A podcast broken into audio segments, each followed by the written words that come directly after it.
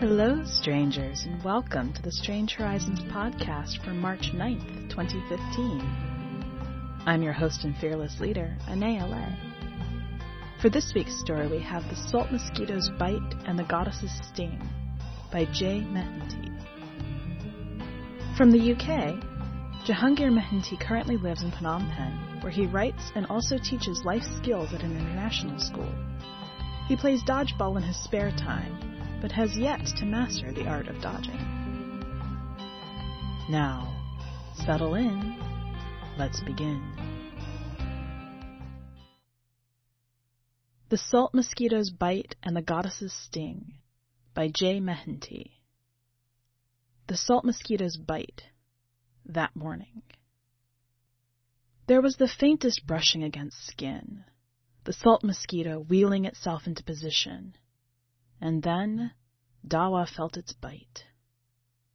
He opened his eyes, held up his hand, and saw the tiniest spot of blood in the fleshy fold between thumb and forefinger. Beyond his hand, the village stream slogged silently westward, as if exhausted by its steep mountainside descent. The stream had to be rife with salt mosquito larvae, why hadn't he remembered that before coming here to meditate? He examined the bite again. Dawa stood, iciness gripping his insides. If he had heard the older novices correctly, then only a day remained before he'd suffer a horrible death. He was wasting time. No one out here could help him. Dawa hitched up his saffron robe and dashed toward the mountain path and the Gompa. The Medicine Buddha, half an hour later. Bhuti Drupon Kunchen opened his eyes at the same moment his favorite novice burst into the cell, making the yak butter lamp sputter and smoke. What is it, Dawa? I'm going to die, master. Kunchen nodded. We're all going to die, Dawa. That is the nature of things. No, you don't understand, said the novice, thrusting his hand under Kunchen's nose. Look, I've been bitten by a salt mosquito. Indeed, the lad had been bitten. He examined the small round wheal on the novice's hand. A salt mosquito, you say? It took all his years of training not to smile when he saw Dawa's head bob. And because of this bite, you're going to die. Again, the earnest head bobbing. Six years ago, Dawa had been brought to the Gompa by his mother. She had thought her 18 month old a reborn Lama because instead of talking, he recited prayers. After spending two days with the boy, Kunchen found that indeed little Dawa knew some prayers, but he also knew his mother's recipe for gonga momo, and that she often called out to her dead husband, cursing him for leaving her all alone with the young child. Do you talk in your sleep? he'd asked the mother. Yes, the woman had said, wide-eyed. My late husband often complained about it. Madam, your son is no reborn Lama, Kunchen told her, but he is indeed blessed with a sharp mind, perhaps with the mind of a future Lama. If you agree, I would be glad to admit him and, when he's old enough, make him a novice. Kunchen looked up at Dawa. He had been right about the boy. His mind was sharp and inquisitive, his memory phenomenal. But he was also prone to flights of fancy, his youthful mind often making connections that weren't there. He knew from his time teaching the other novices that as Dawa grew older and could better distinguish between right and wrong, these misconnections would diminish. Until then, and to avoid dissuading the boy from practicing a skill that would soon benefit him, and the monastery. Kunchen was not prepared to tell Dawa that there was no such thing as a salt mosquito. Sit down, said Kunchen. Catch your breath and focus your full attention on your breathing. He got up and, with his back to Dawa, grinned. With just four steps, Kunchen reached the far end of his cell and the columns of paper that he jokingly called his library. He lifted the upper third of the fifth column and grunted his satisfaction after locating the strip of scripture he was searching for. About to tell Dawa to join him, Kunchen stopped himself. The cell was still. The anxiety that had followed Dawa and made the air vibrate frenetically was gone. Kunchen shivered. Perhaps the boy's mother was right. Seated opposite him, Kunchen whispered the boy's name. Here, he said, passing the strip of stiff, creased paper with its blue script to Dawa. Memorize the mantra, then repeat it 108 times so that the medicine Buddha's energy will fill you. After the 108th recitation, you'll be cured. He returned the novice's bow and watched him shuffle away. Dawa's attention already focused on the script. Just as he was closing the cell door, Kunchen called out, Walk the pilgrim passageways during your recitation, and when you are cured, bring back my scripture. Dusk, 97 recitations later. What are you doing here? Namden Rinzin asked, when he saw the novice standing on tiptoes to spin a prayer wheel. Didn't you hear the bell for evening prayers? Before the boy could answer, he snatched the strip of scripture from his hand. What's this? It's a mantra that will fill me with the medicine Buddha's energy, replied the boy, seven years his junior. I have to repeat it 108 times before I can be cured. Cured of what? said Rinzin, unsure about standing so close to the novice. A look of guilt crossed the boy's face. Well, I'm waiting. I was bitten. By what? A salt mosquito. Rinzin's first instinct was to accuse the boy of eavesdropping. Some of the older ones often complained about the tiny novice standing just beyond the perimeter of their huddle, listening intently to their conversations. Rinzin had first heard the story about the salt mosquito from his father. It told of how a terrorized village had prayed to Lord Buddha and asked him to rid them of a local bandit. The prayer was answered when the bandit was bitten by a salt mosquito and was found the next day transformed into a statue of salt. Overjoyed, the villagers tossed the statue into the river and then danced on the river bank as it dissolved. There was only one thing for which Rinzin was grateful to his drunk of a father, and that was his stories. Retelling them had made him popular with the other novices. Rinzin stared down at the boy whose face was far too serious for someone so young. Perhaps this was the perfect opportunity for him to develop a story that was of his own making. What's your name? asked Rinzin. Dawa. Dawa, have you felt the medicine Buddha's energy yet? Dawa shook his head. I still need to recite the mantra another eleven times. No, no, no. That's far too late.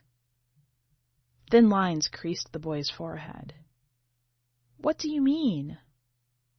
It's evening. Dusk, Dawa. Your last recitation should have been before dusk. The medicine Buddha can't help you now. Dawa's lower lip quivered. Really? I'm sorry, but yes. He caught Dawa by the shoulder as the younger novice began to turn. Where are you going? To see Master Booty. I have to tell him what's happened. No, said Rinzin. No, you don't want to do that. There isn't enough time. He pulled Dawa to his side and patted his shoulder reassuringly. There's little time, Dawa. If we're to cure you, we have to leave now. The goddess's most devoted disciple, an hour later. Reshma was furious. The three of them had come all the way from India, carried their dead sister back home for her sky burial, and this was all the thanks they got. A few scraps of bread, a little rice, and a whole lot of abuse. They'll get their comeuppance at their next rebirth, she muttered to herself, following the path down to the village that squatted beneath the gompa. She touched the silver brooch that fastened the free end of her sari to the left shoulder of her choli. Bahuchara Mata, she prayed. Please make sure those bastards come back as dung beetles for being so disrespectful to one of your most devoted disciples. She sighed as she plodded on, her hand moving from the brooch to her chest, the tightening beneath it making her wince. You're right, Bahuchara Mata, she said. She stopped for a moment and waited for the pain to subside. Closing her eyes, she let the cool air and the night's insect chorus surround her. There was no point in losing her temper. It only sharpened the persistent ache. When Reshma opened her eyes, she saw to her right the strangest thing. Away from the path, down the grassy slope, stood a small boy dressed in saffron robes. He stood behind a tethered beast that resembled a cross between a cow and a yak, his arm held out as if ready to catch one of its turds. Hey, she called out. Come away from that animal. You'll get hurt. According to Roshan, her Tibetan was pretty good, but she wasn't so sure when the boy didn't budge. She let her bag slip from her shoulder and drop onto the grass. With both arms free, she left the path and sidled her way down the slope toward the idiot boy. Just what do you think you're doing? she asked when she reached him. Didn't you hear me calling to you? He couldn't have been more than eight years old. Even in the flickering light of the village fires, she saw that he'd been crying. In his outstretched right hand, which was being supported by his left, was a clay bowl. I need her pee, said the boy. Otherwise I'll die. Reshma and her sisters had been on the receiving end of numerous pranks. But there was something about this boy, a something that over the years she'd lost. It made her think twice about telling him that he'd been duped. Here, she said, holding out her hand and waving. Give me the bowl. I'll hold it while you explain what's going on. Thank you, said the boy, and handed her the bowl. Now, little monk, Reshma said, her heart twisting at how pathetic he sounded. Go and sit down over there and tell me what's happened. What she heard confirmed her doubts about the Gompa. That an older novice could behave so wickedly towards such a sweet little boy didn't surprise her after the reception she'd received. So what was she going to do now? She didn't really want to go back up there, and besides, the others were waiting for her, most likely fraught with worry. I think you'd better come with me, Reshma said. But what about the cow's pee? What is it they teach these boys, she wondered. Beckoning him over with her free hand, she said, Come here so I can show you something. The little monk did as he was told. You shouldn't believe everything that Rinzin boy tells you. The little monk looked up at her, his eyes black orbs in the firelight, the gap between his eyebrows creased. Why? She led him around to the side of the beast, which cast them a lazy glance. That, Reshma said, pointing, is a pizzle. Cows don't have pizzles. They have udders between their legs. Your friend Rinzin can't tell a cow from a bull. The little monk regarded the bull for the longest time, making Reshma twitchy to get back to the others. Again he looked up at her with those mournful eyes. Does that mean I'm going to die?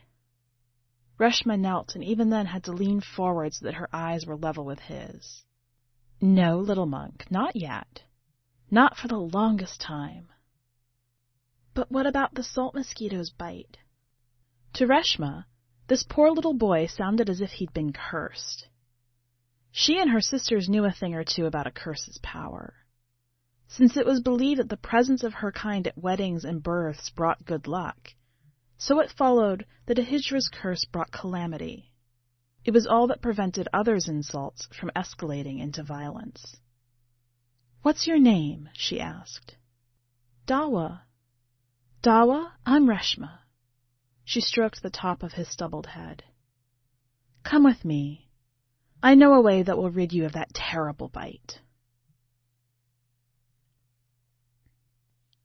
The jealous but devoted disciple, an hour later. What were you thinking? whispered Chaman. You said you were going to get some food and you come back with another mouth to feed. There's hardly enough here to feed the four of us, let alone that boy. His name's Dawa. I don't care if he's the Dalai Lama, Reshma. You shouldn't have brought him here. But he's scared and he needs our help. Chaman sighed. Coming here had been a mistake. The cost of the boat that took them along the Indus and west into Tibet had been exorbitant. And now they were down to their last paisa, and Reshma had gone and shoved them deeper into the mire. No one had loved Roshan more than Chaman, but she never would have made such an unrealistic promise as a sky burial in Tibet. A cremation ghat in Delhi would have sufficed. But then, she wasn't their guru. Look, Chaman, Reshma said. It's just for tonight. By now they'll have noticed he's missing, so we'll have to take him back first thing in the morning. Anyway, he's a novice. Roshan once told me that monks don't eat after midday. And that makes it all right for you to bring him here? I told you, Chaman, he needs our help. After Reshma had described the boy's predicament, Chaman said, And how exactly are we supposed to cure him of his delusion? How many pangolis do we have left? Are you mad? exclaimed Chaman. She glanced toward the far end of the cave. Rangui and Mina, who'd been fussing over the boy, stared at her. Are you suggesting we drug him? she whispered to Reshma. Have you lost your mind? Reshma shook her head. Of course not.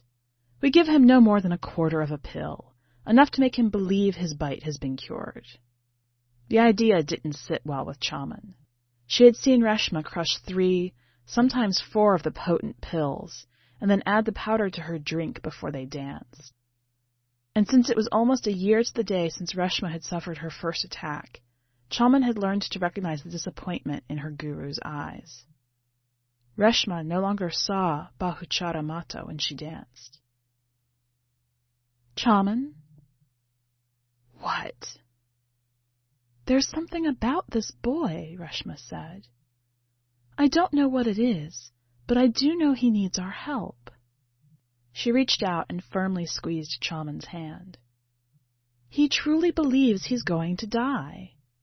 We have to convince him otherwise. Roshan's death was my fault. I don't want another on my hands. Reshma, you Chutia. She placed her other hand on top of Reshma's. Roshan died of malaria. There was nothing you could do to prevent it. It wasn't your fault.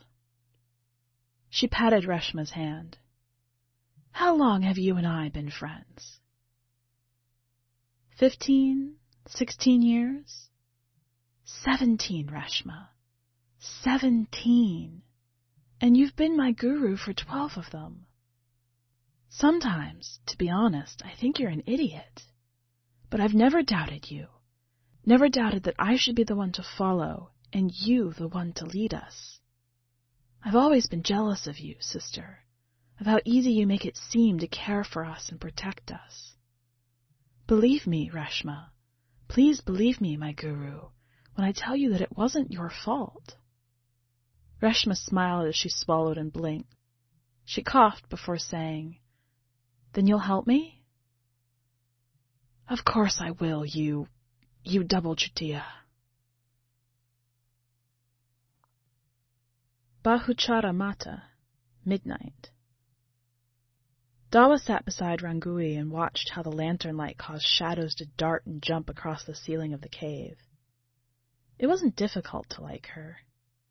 She was pretty, like her green sari with its gold oleanders, and her smile was infectious unlike the square-jawed Chaman, who seemed very unhappy and angry with Reshma. How was it possible to be so angry with someone who looked so sad? Dawa wasn't sure he liked Chaman, a woman with the hairiest shoulders he'd ever seen. The woman dressed in a turquoise sari, Mina, said something terse to Rangui. Oh, said Rangui. Most sorry, Reverend Sir. Mina tell, stop touching head. You get pain in head. He looked up at Rangui and gave her his best smile. I don't mind, he said. Aye, said Mina, followed by something he couldn't understand. She reached out with a great slab of a hand and pinched his cheek, all the while grinning and waggling her head. Ma, ma, ma, ma, ma, she kept repeating in a voice-breaking pitch that made Rangui giggle. Arai. Dawa looked past Mina to see Reshma and Chaman approaching. To his relief, Chaman no longer looked angry, but Reshma still looked sad. Little monk, said Reshma, kneeling before him. My sisters and I are going to dance so that we can summon the goddess Bahuchara Mata to help you. A goddess? Dawa said. Reshma nodded. A thin, sad smile tugged the corners of her lips. She took off the brooch she wore and handed it to him. It was a thin piece of silver, skillfully crafted, showing in relief a woman sitting side saddle upon a large rooster. Bahuchara Mata, said Chaman, and tapped the silver woman. The rooster is her vehicle, said Reshma. It symbolizes innocence. Dawa ran his finger around the outline of the brooch, unsure of how a rooster might represent such a quality. It's very beautiful, said Reshma. Dawa nodded. Why are you sad, Rashma? Reshma patted the side of his face, a thin waft of rosewater reaching Dawa's nose. Roshan, our sister who died recently, made that. She lived here in Tibet and worked for her father as a silversmith until Chaman found her and helped her to become one of us. She made that for me, for her guru. Is that why you're sad? Because Roshan died? A little, Reshma said. Chaman leaned forward and held out a steel cup. Paella, she said, offering Dawa the cup. She wants you to drink, Dawa. Summoning the goddess will be thirsty work. He exchanged the brooch for the cup and then drank the sickly sweet liquid. Very good, little monk, said Reshma, taking the cup from him. While Rangui and Chaman play, Mina and I will dance. And while we dance, you must recite the goddess's name. Can you do that? Bahuchara Mata, Dawa said, making sure to match Chaman's pronunciation. He said it again when he saw how Reshma smiled. He watched while Mina and Reshma prepared themselves. First they took a drink from their own steel cups, and then they adjusted their hair and saris while brushing the cave floor with their bare feet. Meanwhile, Chaman, who disappeared behind Dawa, returned carrying two drums, one of which she handed to Rangui. As he turned his head, Dawa felt a delightful giddiness. Ready, Reverend Sir? said Rangui. Dawa nodded, the pleasant whirling making him grin. It was Chaman who started the chanting as she slowly drummed. Rangui then joined her, a drum beat behind Chaman's. Both drummers nodded their approval when Dawa joined them. Bahuchara Mata, the three of them sang as Mina and Reshma began to twirl to the rhythm of their drums, Mina in time with Rangui's drumming, Reshma with Chaman's. As he sang the goddess's name, Dawa felt his body rock forward and back in time with the accelerating drumbeats. just as Reshma and Mina spun around and around, the wrists twisting from side to side, fingers opening and closing, closing and opening. Soon their movements blurred and then coalesced until their outlines were each replaced by a color, Mina's turquoise and Reshma's sunflower yellow. Dawa continued to chant until, like the pulsing colors before him, It became a continuous drone of Bahma, Bahma, Bahma. The giddiness he'd initially felt had changed. Now it was as if his insides were a whirlpool, just like the ones he saw when he plunged a foot into the river before bathing. Though they both shared the same axis, it took him a moment to decide whether it was he or the world that revolved so swiftly. In that exact moment, Dawa made his decision. A brightness flooded his mind, and a sublime stillness swaddled him. Dawa, open your eyes. Your eyes, Dawa. Open them. Bahuchara Mata. Yes. Now open your eyes. Bahuchara Mata. Bahuchara Mata. Dawa. Bahuchara Mata. Bahuchara Mata. Bahuchara Mata. Open your eyes, please, Dawa. Bahuchara Mata. Bahuchara Mata. Ow! Dawa opened his eyes, raised his hand, and saw a red bead swelling in the space between thumb and forefinger. Beyond his hand he saw a woman. He reached out, hoping to touch the haloed face before him. She smiled beatifically, her eyes shining as bright as the holy light emanating from her head. She smelled faintly of rosewater. Dawa, she said, leaning forward so that his fingers brushed her face. Look at me, Dawa. Did you take out the poison? asked Dawa, a thick drowsiness making his hand feel heavy. Is that why I'm bleeding? Yes, said the woman.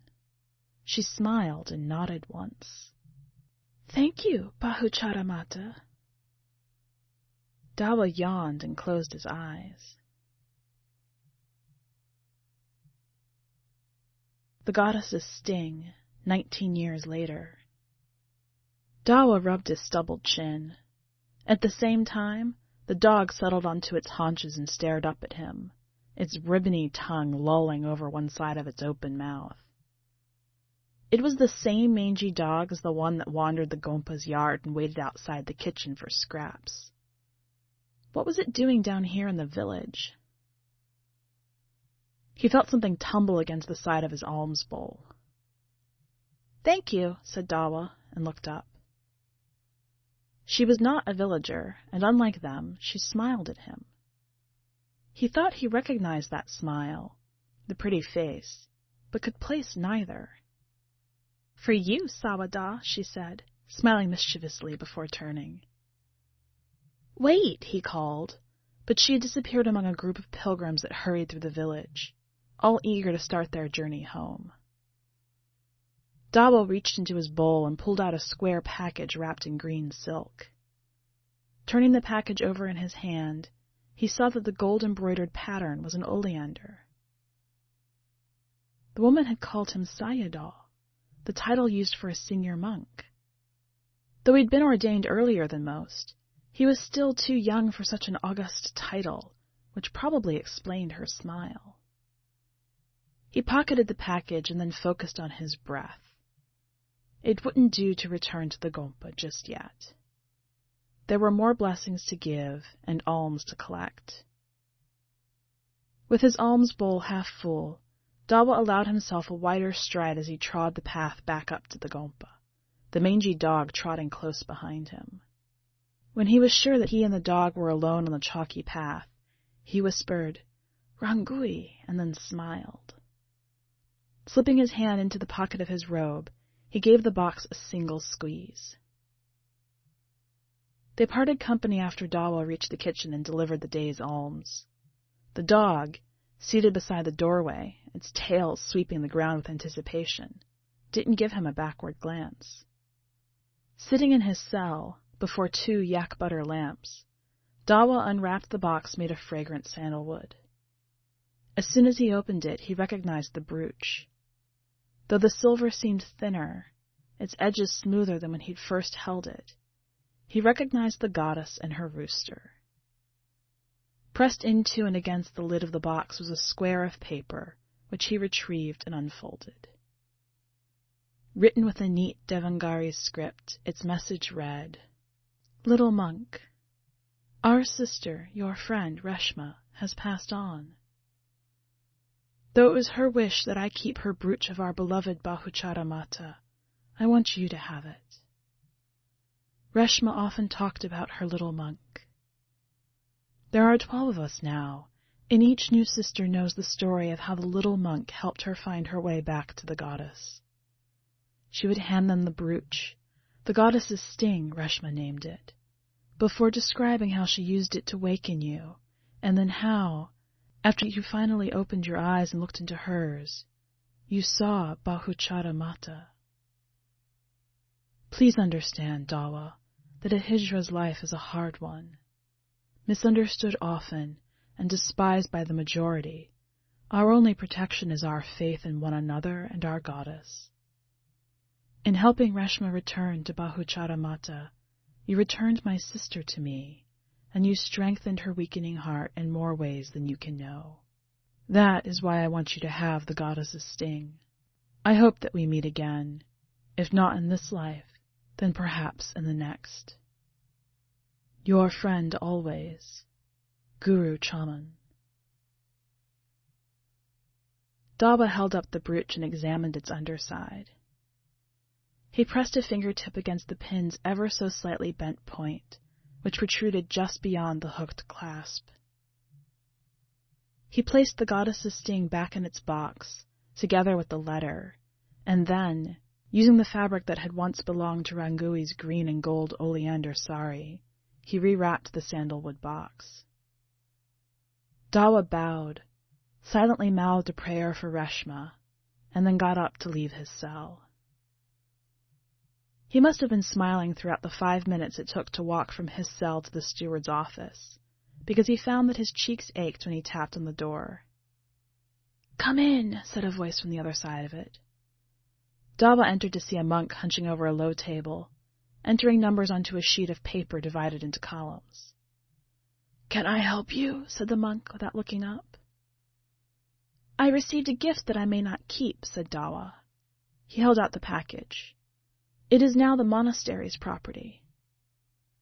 The monk looked up. Dawa, good morning. Good morning, Rinzin. The monks shared a smile. So what's that you've got there? I think you'll find this of particular interest, said Dawa, and there's quite a story to it. Really, said Rinzin. He put down his stylus. Please, Dawa, sit. Dawa watched as Rinzin unwrapped the box, opened it, and took out the brooch. The monastery steward examined it and then regarded Dawa, an eyebrow cocked. What is it? It's called the goddess's sting, said Dawa, grinning. And it's the only known cure for the salt mosquito's bite.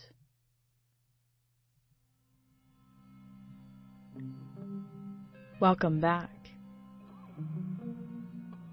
This is a sweet little story, and I really love how it ties up at the end. I'm just stuck trying to picture Rinzin's response when he hears the story of Dawa's night that night, which in turn has me wondering what he thought happened after he'd handed off the scripture. It's really fun to get a story that comes alive like that and gives you things to ponder. What caught your attention? Go to the website and leave us a comment either on the story itself or on the podcast to let us know. While you're there, make sure to check out the rest of this week's content. One last note before you go. Strange Horizons is an entirely volunteer organization, supported by donations from our fans and community. If you would like to support us, check out the donate link on our website. That's all for this week. Until next time, stay strange.